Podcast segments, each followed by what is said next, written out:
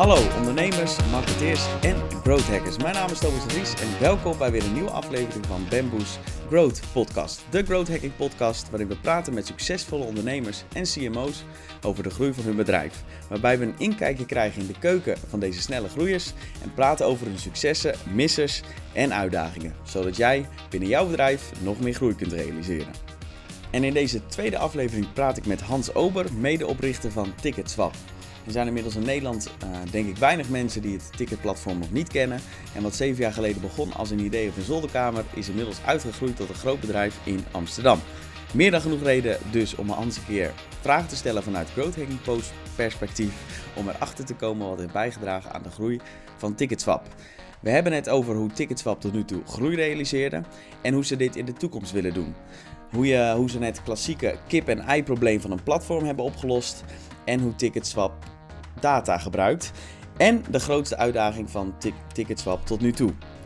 Als laatst, vond je de aflevering interessant? We zouden het nogmaals waarderen als je abonneert voor de podcast, zodat je op de hoogte wordt gehouden van nieuwe afleveringen. En die komen er nog steeds aan, dus voor nu veel luisterplezier met aflevering nummer 2 van Bamboos Broad Podcast.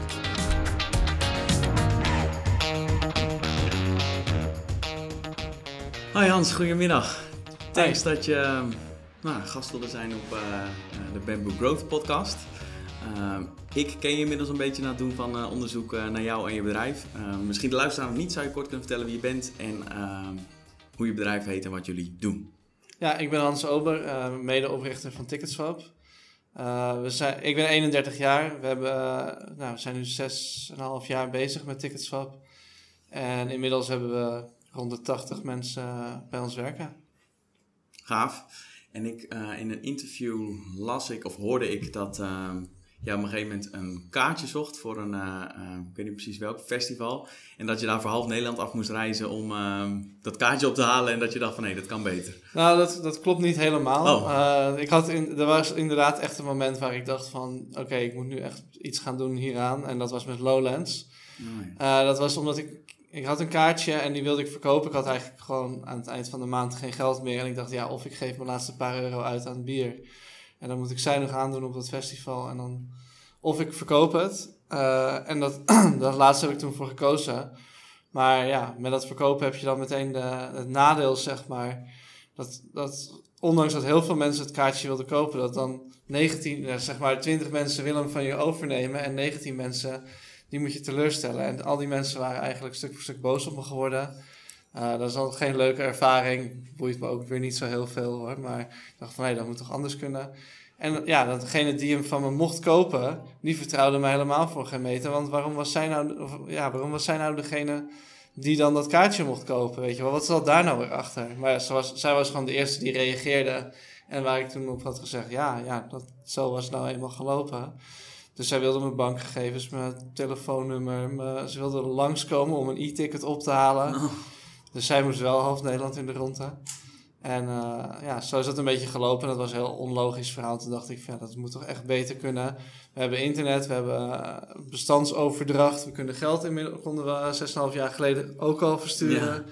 Dus ja, dat, uh, dat moest een eitje zijn, dacht ik. Dat viel nog wel een beetje tegen. Maar uh, het is wel gelukt. Het is, inmiddels is het gelukt, ja.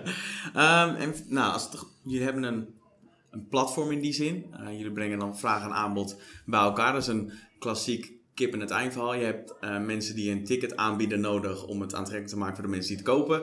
Um, hoe hebben jullie dat, die uitdaging opgelost? ja, dat is in het begin inderdaad heel lastig geweest. We hadden wel meteen al ingecalculeerd eigenlijk dat onze verkopers onze marketing zouden gaan doen. Dus, als jij, als we, dus we hadden heel duidelijk, we moeten verkopers binnenhalen. Want uh, het is heel logisch als verkoper om ook te delen op de eventpagina, op je eigen Facebook-wall. Uh, en op, in Facebook-groepen had je toen nog best wel uh, groot. Ja. Over tweedehands tickets. En dat, nou ja, als, als je een kaartje op Ticketswap zet, kan je hem gewoon uh, op Ticketswap zetten als transactioneel platform en het marktplaatsgedeelte, waardoor je vraag en aanbod bij elkaar uh, gebracht worden, kun, kunnen nog eventjes via Facebook op zich. Uh, dus we konden een beetje daar nog op bestaande platforms meeliften. Dus doordat we die transactie gewoon zo goed deden en mensen die, dat, die gedeelde berichten zagen, zagen ze ook van... hé, hey, ik kan op Ticketswap kaartje, een kaartje kopen, laat ik eens gaan kijken. En dan werd dat kaartje verkocht, maar daardoor zagen potentiële uh, verkopers ook weer... van hé, hey, er is daar iemand uh, die ik misschien wel ken die zijn kaartje daar verkoopt. Laat ik het eens checken. En nou ja, zo, zo hebben we eigenlijk een stukje bij beetje wel... Uh, of ja, eigenlijk kaartje voor kaartje de eerste... Het, eerste aanbod op Ticketswap gekregen en dat, eigenlijk, dat heeft zichzelf eigenlijk wel verkocht. Ja, dus op het moment dat iemand een kaartje op Ticketswap zette, dan konden ze dat ook vervolgens delen op de social kanalen. En daardoor zagen mensen. Ja, dat was echt, echt wel ingebakken in het plan wat ik bijvoorbeeld ja, een beetje zo had uitgedacht. En toen kwamen we er gaandeweg ook achter dat we niet alleen hoefden te zeggen, jij kopieer, kopieer en plak het linkje, maar we konden echt uh, in het product inbouwen dat je alleen maar hoeft aan te vinken. Deel dit op Facebook en deel dit op mobile, deel dit op de, in de groep, deel dit op de eventpage. En ja, wij deden het dan voor jou, maar wel met je toestemming uiteraard. Maar dat werkte gewoon enorm goed. Ah, dus je hadden alle frictie weg om het te doen. Ze hoefden alleen maar aan te vinken en dan werd het automatisch gedeeld op Facebook. Ja, precies. Ja. Goeie growth hack. Ja, dat was, wel, dat was wel een mooie. En we hadden het vanaf uh, het begin voor de wall en de groepen. Ja. Maar ja, niet iedereen zit altijd maar in een groep, weet je wel, waar dat dan over tweedehands tickets ging. Uh, dus en op een gegeven moment kwamen we erachter met vlak voor Koninginnedag was het toen nog. Ja. Toen hadden we uitgevonden dat het ook op eventpages kon. Ja, daar zagen we toen van, hé, hey, zelfs als iemand niet attent, kon je, konden we hem zeg maar eventjes attenden en unattenden. Waardoor we het met wel ah. konden delen op die eventpage. En toen uh, zag je dat we enorm... Ja, dat we een enorme groei ineens meemaakten. Ja, want daar zit echt de doelgroep van mensen die echt geïnteresseerd zijn voor dat specifieke ja. festival. Ja, want het is voor ons... Ah. Kijk, het is natuurlijk heel moeilijk. Want uh, wij spreken... nou, een heel groot evenement met 50.000 verkochte kaartjes... geeft ons maar een, ja, een potentie van 50.000 kaartjes. En we moeten die mensen zien te bereiken om te zorgen dat we aanbod hebben. En niet die andere 15 miljoen. 15 miljoen, ja, ja, ja. Dus dat, dat is uh, voor ons altijd een uitdaging geweest. Dus het is heel belangrijk om ja, heel goed uh, te zitten eigenlijk waar de koper van die kaartjes ook zitten. Is dat wat nog steeds gebeurt nu trouwens? Dat het uh, op eventpages wordt gedeeld? Nee, niet meer automatisch. Facebook heeft vorig jaar een, nou, nogal wat sprongen gemaakt in verband met dat Cambridge Analytica. Ja. En daarmee zijn alle sharing functionaliteiten in één keer de nek omgedraaid.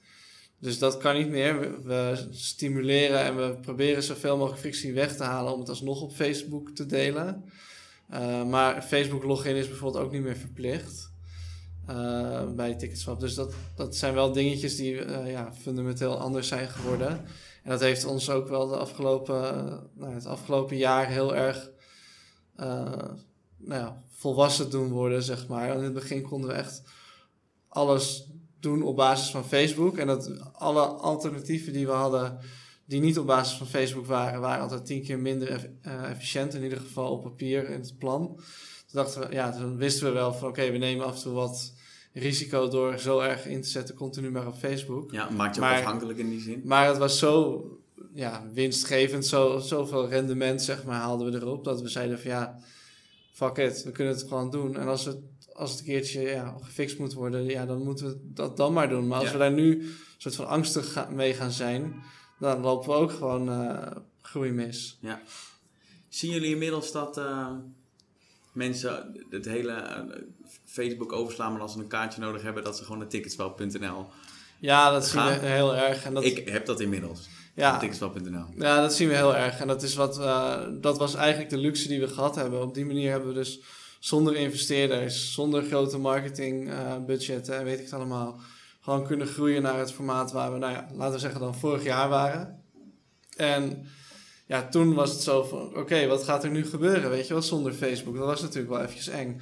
Maar we zagen eigenlijk al heel snel dat, dat we zelfs zonder Facebook gewoon nog lekker bleven groeien. Niet meer de, de cijfers die we daarvoor hadden. Uh, maar daar, daar hebben we eigenlijk afgelopen jaar keihard aan gewerkt om dat weer uh, die richting op te duwen. En hoe hebben jullie dat aangepakt? Uh, ja, dat is heel breed. Dat is, dat, het hele bedrijf heeft moeten veranderen daarom. kijk, we hadden gewoon een enorme luxe positie. We konden eigenlijk achterover leunen en alles wat we deden, dat ging, dat ging als de brandweer.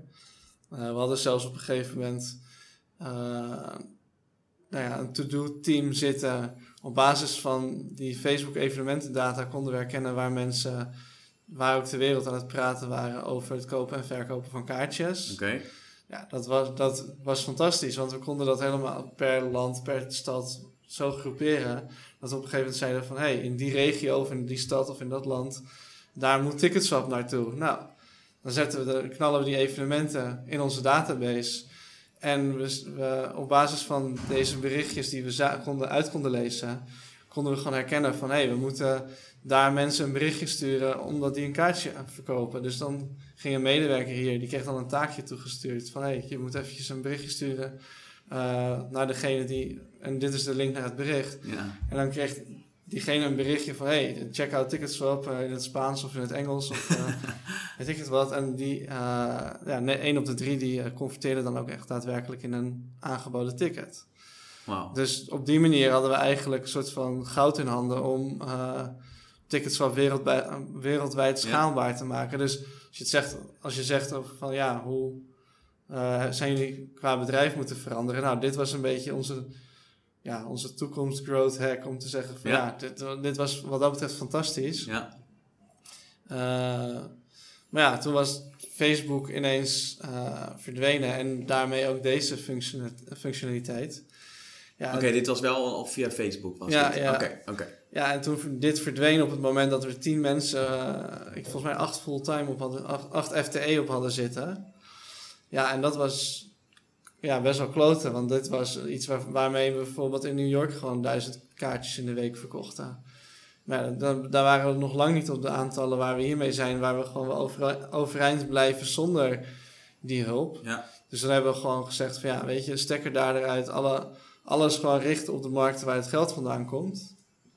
Niet met randzaken, want dit zijn wat dat betreft dan randzaken ineens. Ja. Niet met randzaken, maar zorgen dat we gewoon in Nederland, in België, in Frankrijk, in Engeland, in Hongarije, uh, in al die landen, dat we in ieder geval daar niet tractie verliezen. Ja. Ja, dat is wel gelukt. Uh, maar ja, die mensen, die moesten ineens een, of een andere baan of weg. Uh, ja, we hadden een aantal afdelingen die best wel veel gebruik maakten van informatie die ze via Facebook makkelijk konden vinden.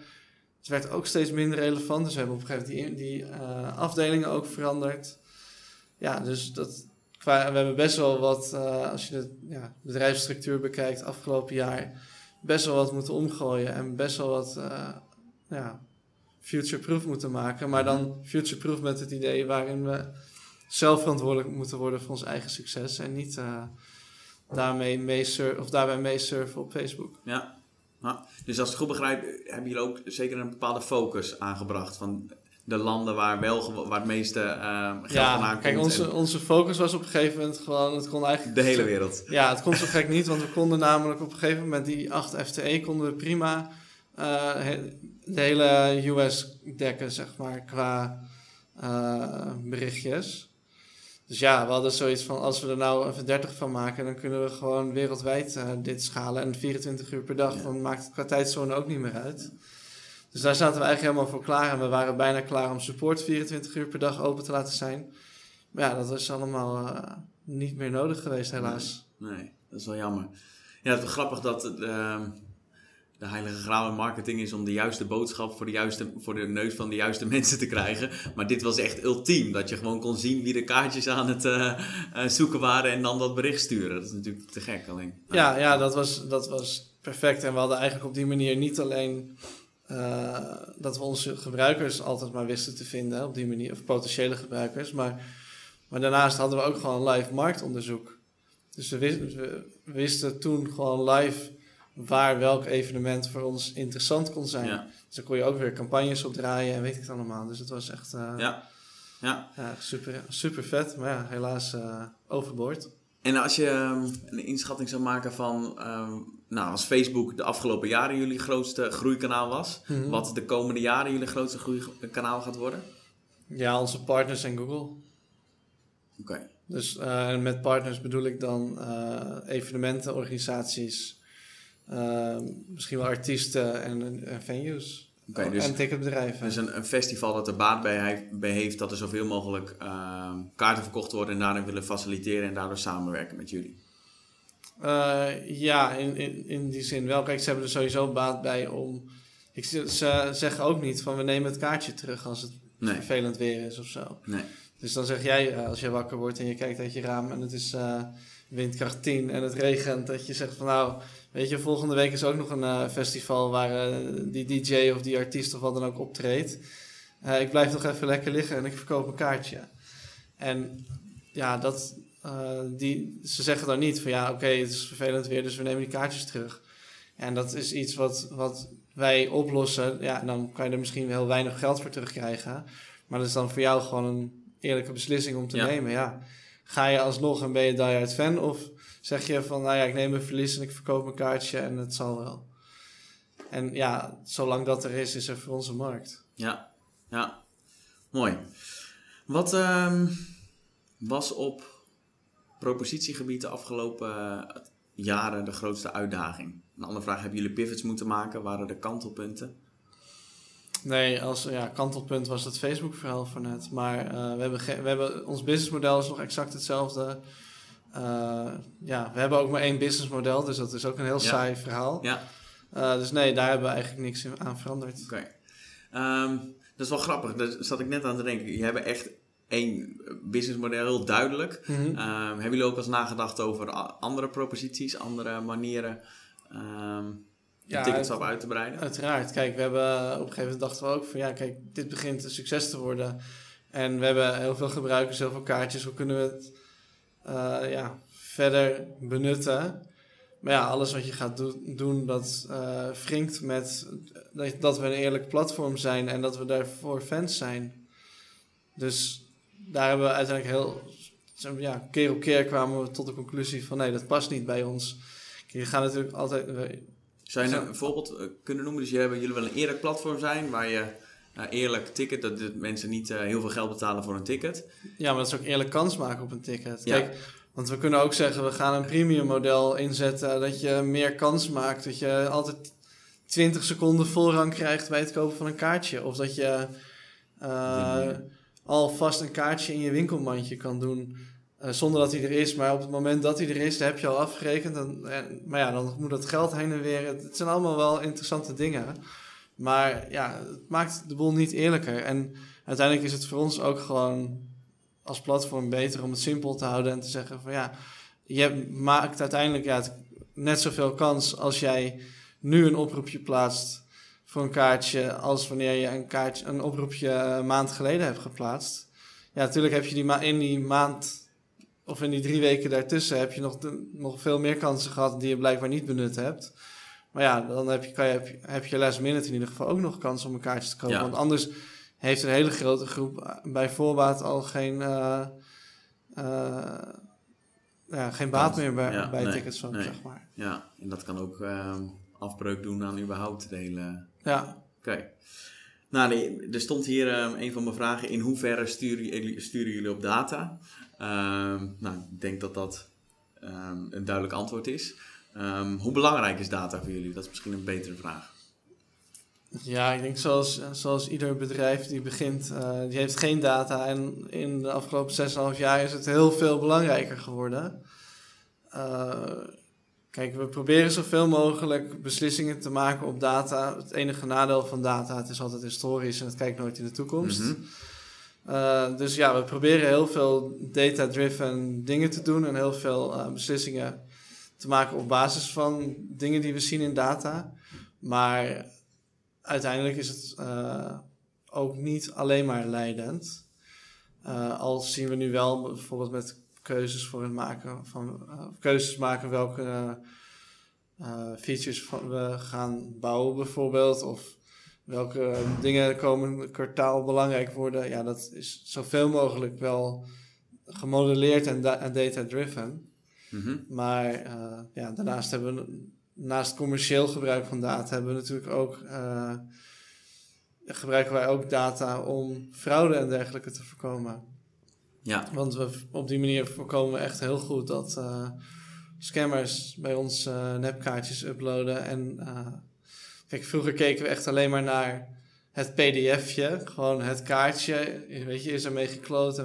maar ja, dan op een gegeven moment word je groter en dan merk je van ja, we hebben ook een hele berg kaartjes die gewoon echt zijn, maar niet meer geldig. Want die zijn gekocht met een gestolen creditcard. Daar is melding van gemaakt. Die, dat is bij de ticketpartij beland en die hebben ze gecanceld. Maar ja, het kaartje ziet er nog net zo echt uit. Ja, ja. Dus daar konden we op. Daar, en toen ineens was voor ons eigenlijk van shit. We moeten veel meer doen dan alleen die stomme uh, PDF bekijken. Ja. We moeten, we moeten eigenlijk het gedrag gaan analyseren van die verkoper. Want heel, in heel veel gevallen was het zo van ja, diegene had dan een plaatje wat er een beetje shabby uitzag en dit en dat. En ja, zeg maar, een menselijk oog zou dat er wel uitpikken als iemand van hmm, sketchy. Ja. En ja, het is heel moeilijk om daar met simpele regeltjes uh, iemand uit te pikken. En nu hebben we op basis van machine learning uh, modellen draaien op, om fraudescores te, of een risicoscores te geven.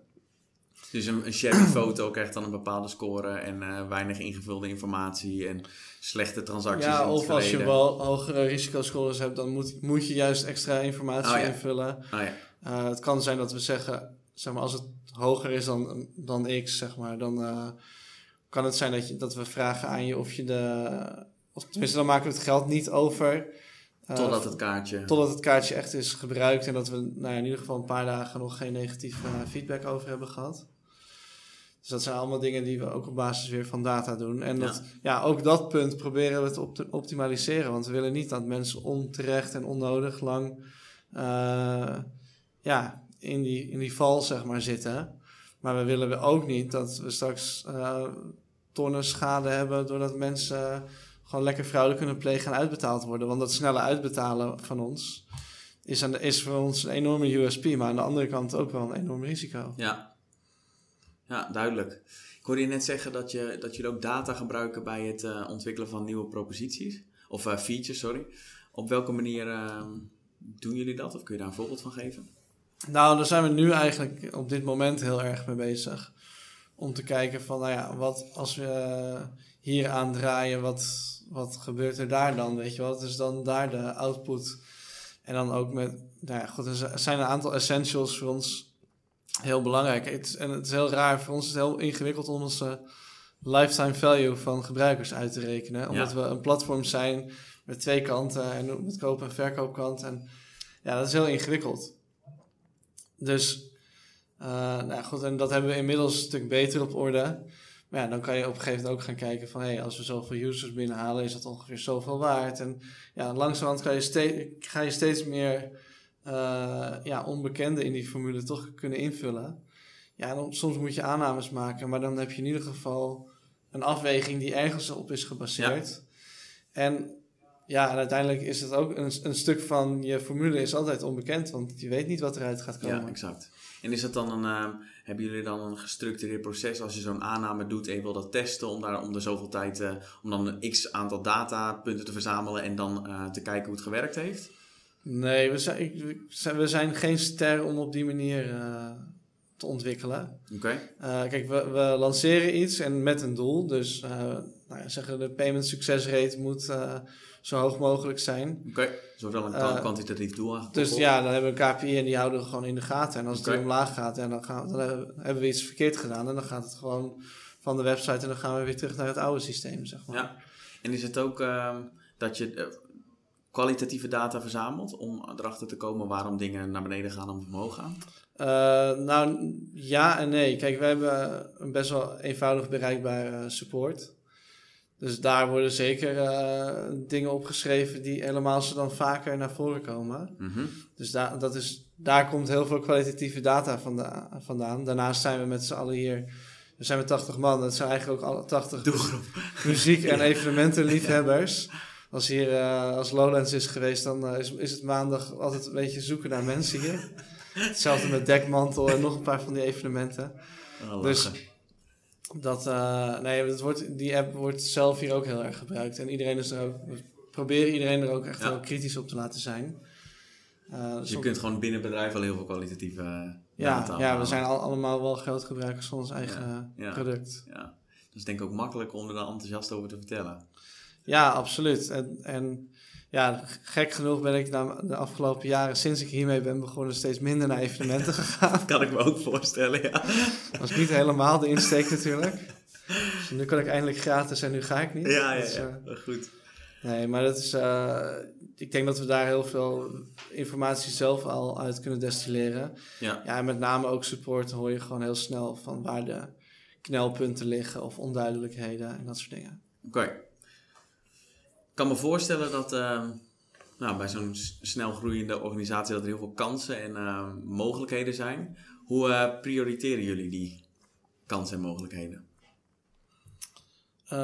ja, dat, kijk, er, zijn heel, niet alles is altijd meteen ook vandaag mogelijk. Kijk, proberen daar gewoon een goede, ook een, ja, en soms met minder data, maar soms dan ook nog gewoon op gevoel wel uh, waarde aan te geven. En, en aan de andere kant uh, efforts voor in te schatten.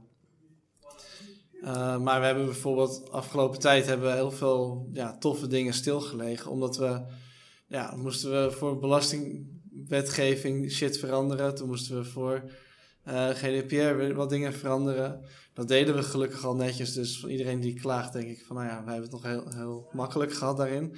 Maar voor ons was het enorm, echt een monsterproject. En dat is nog steeds niet helemaal klaar. Is uh, alle regelgeving rondom uh, platformbetalingen. Daar hebben we echt een enorm groot project aan, uh, van gemaakt. Waardoor we dus, nou, daar zijn we nu al, nou ja, zeg anderhalf jaar misschien wel mee bezig al. Ja. Alleen daardoor hebben we qua betaalfunctionaliteiten zijn we nu op het, op het punt dat we op hetzelfde, op, op hetzelfde niveau als waar we anderhalf jaar geleden geëindigd waren.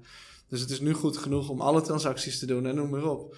Maar we kunnen niet zeggen, we gaan weer een, wat we vroeger wel eens gedaan hebben voor Fight Cancer, uh, soort van collecte doen door gewoon bij te vragen bij iedere transactie wil je een eurotje of wat dan ook uh, doneren.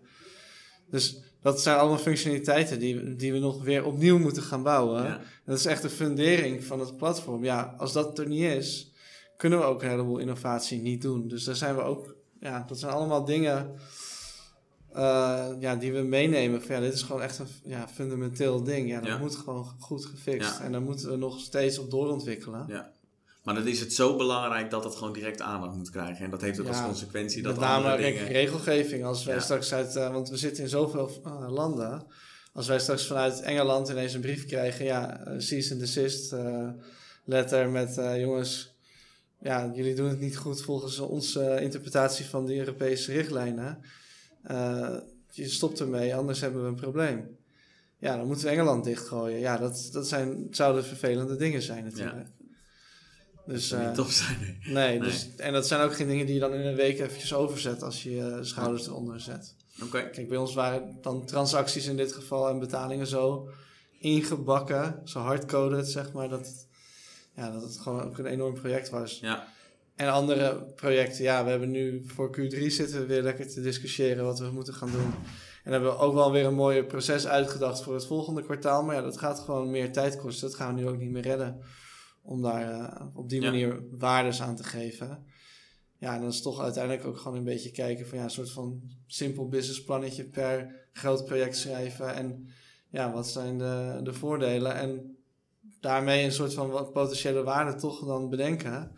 Ja, en dus je geeft er een waarde aan, maar je kijkt ook naar de efforts die ervoor... Uh... Ja, sowieso efforts is natuurlijk super belangrijk. Ja, en, en de potentie ervan. Kijk, en, uh, we, we zijn nu ook aan het stoeien met één idee en dat is dan uh, dat heeft ook heel veel strategische waarde. Ook op de toekomst gericht. Van ja, dat zet ons misschien wel veel beter in de markt. Nog dan dat we nu al zijn. Dus ook naar de korte, de lange termijn impact. Ja. ja. Oké. Nice. Um, in hoeverre communiceren development en marketing met elkaar? Uh, nou, niet genoeg. Uh, ik denk dat dat wel vaker voorkomt. Uh, maar daar zijn we wel echt hard mee bezig om dat te verbeteren. Dus we zijn wel echt ja, flinke stappen aan het maken om, om daarmee aan de slag te gaan. Ah, maar daar aan, aan de andere kant, uh, waar development nodig is voor marketing, hebben we meestal. ja, we hebben natuurlijk echt een te heel technisch platform. Ja. We, daar hebben we meestal eigenlijk onze zijn het, performance marketing dingen. En die zitten toch wel heel dicht bij het product eigenlijk. Die zitten in bepaalde productteams ook. En Dus die zijn eigenlijk toch best wel goed vertegenwoordigd daar. Inhoudelijk over wat, weet je, als we bepaalde offline marketing dingen doen of uh, bepaalde boodschappen uitdragen, ja, dat is bij het product minder, uh, ja. ja. minder vatbaar voor enthousiasme. En kun je, kun je een voorbeeld noemen wanneer blijkt dat uh, development en marketing ehm, te weinig of niet met elkaar gecommuniceerd hebben? Uh, ja, ik zou, dit, ik zou dit echt zo moeten kunnen opdreunen, maar dit is... Dit is ook eind van de middag. Die, die hou je nog even van me te Als ik er zo op kom, dan ja, dat is Goed. Dat is goed. Um, graag over cultuur uh, hebben. Doen jullie met z'n allen of met een deel van de organisatie uh, strategische sessies? ja, we hebben, we hebben eigenlijk iedere week een strategische meeting moet ik zeggen, dat werd meer een soort van ja, informeerronde. Uh, dus die hebben we nu ook maar zo genoemd. En is dat organisatie breed of is dat met... Een, nee, we, we hebben een paar... Meet, we hebben dus zeg maar iedere maandagochtend starten we de week met... Uh, maar dat is niet strategisch, dat is meer gewoon... Wat gaan welke afdelingen zeg maar doen. Dus dan kan, kan, je ook bijspringen van... Hé, hey, uh, hey, let op, ik ben daar laatst nog mee bezig geweest. Of hé, hey, ik heb er nog een idee over, ik loop even naar je toe. Uh, we hebben de maandelijkse presentatie en dat gaat over wat cijfertjes en wat gro grotere lijnen, wat, uh, wat is afgerond en dergelijke.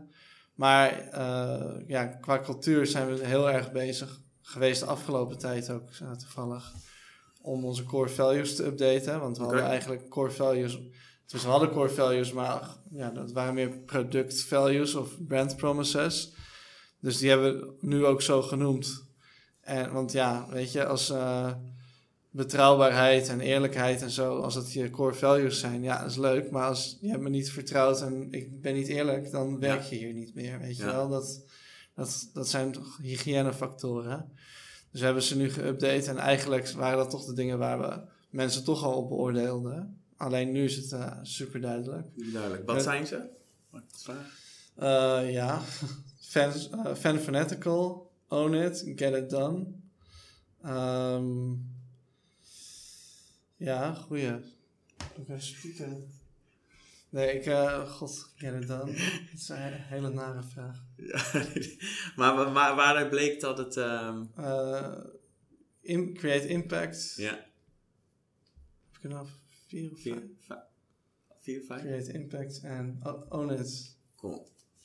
En merkten jullie dat het um, um, nodig was? Of dat jullie tegenaan liepen dat jullie geen... Uh, ik, ik heb best wel veel over gelezen dat het belangrijk is dat je um, weet met, je alle, met z'n allen weet wat je waarden zijn en dat je daar ook op stuurt. Merkten jullie, liepen jullie daar tegenaan dat die er niet waren? Dat het niet meer concreet was wat jullie belangrijk vinden binnen de organisatie? Mm, nou, het, het, was, er was gewoon af en toe onduidelijkheid over hoe we bepaalde uh, problemen aanpakten. Mensen die fans uit het oog verloren met het oplossen of het niet oplossen van problemen. Ja.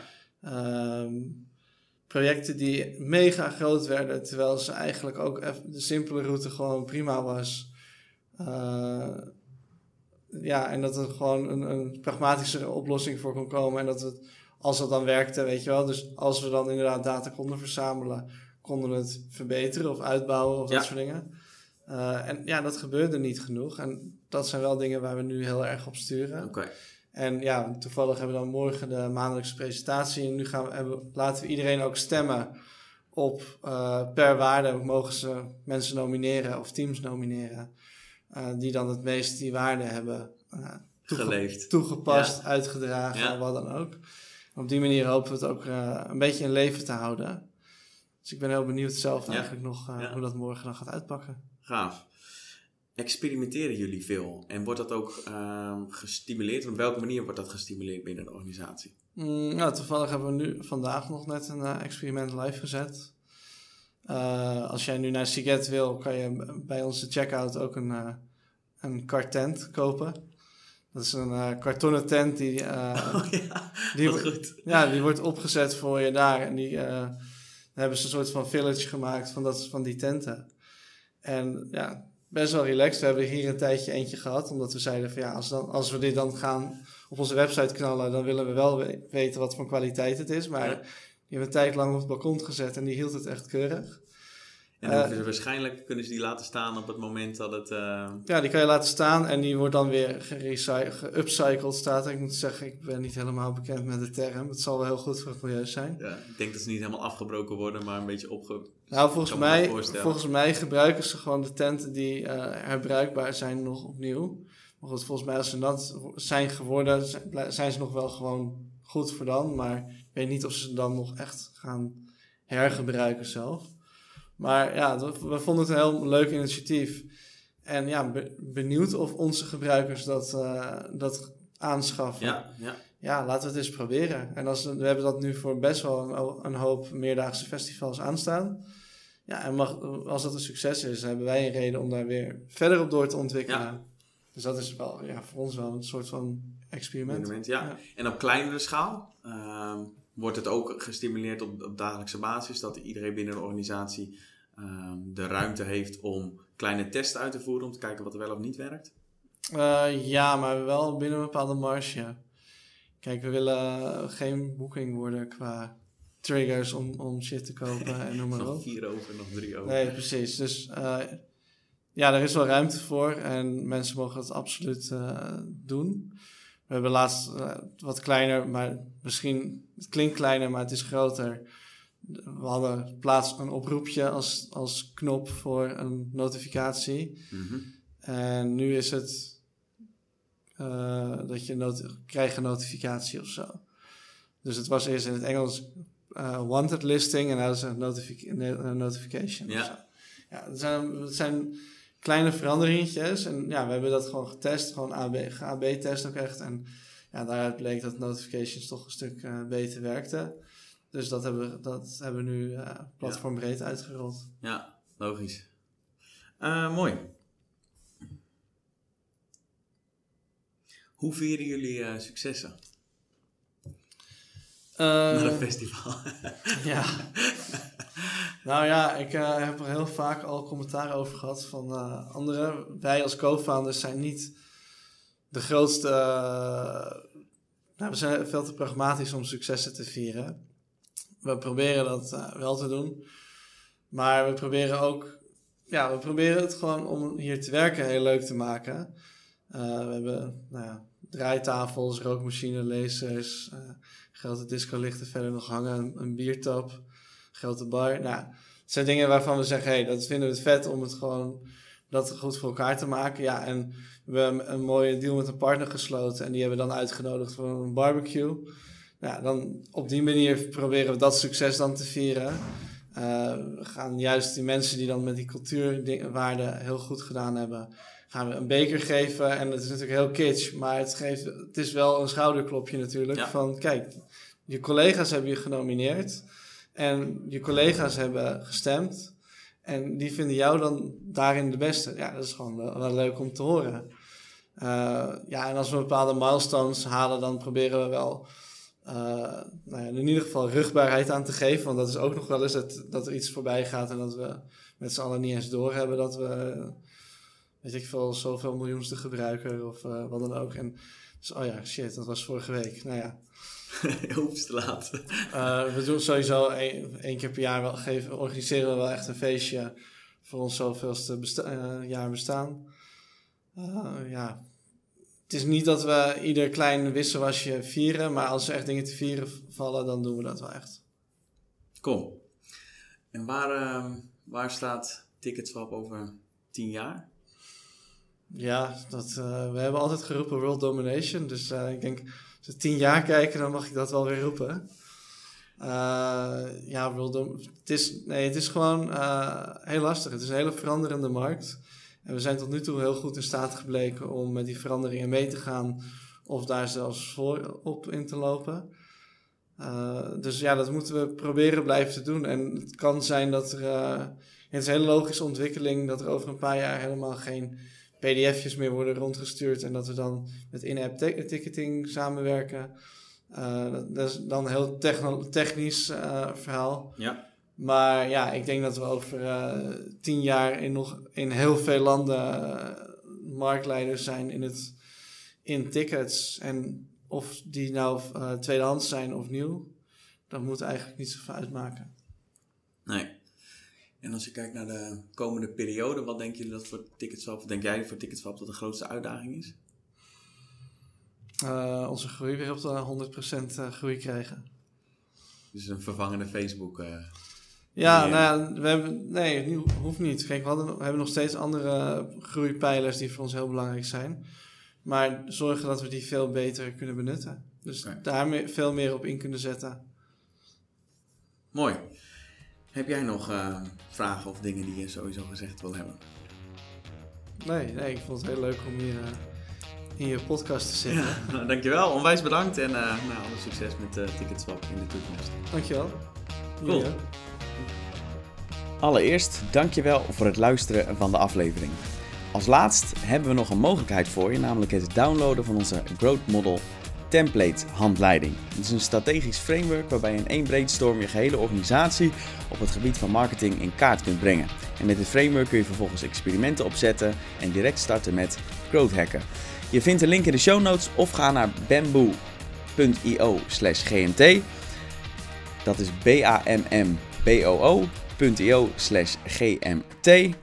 Mijn naam is Thomas de Vries, wij zijn Bamboo. Bedankt voor het luisteren en tot de volgende aflevering.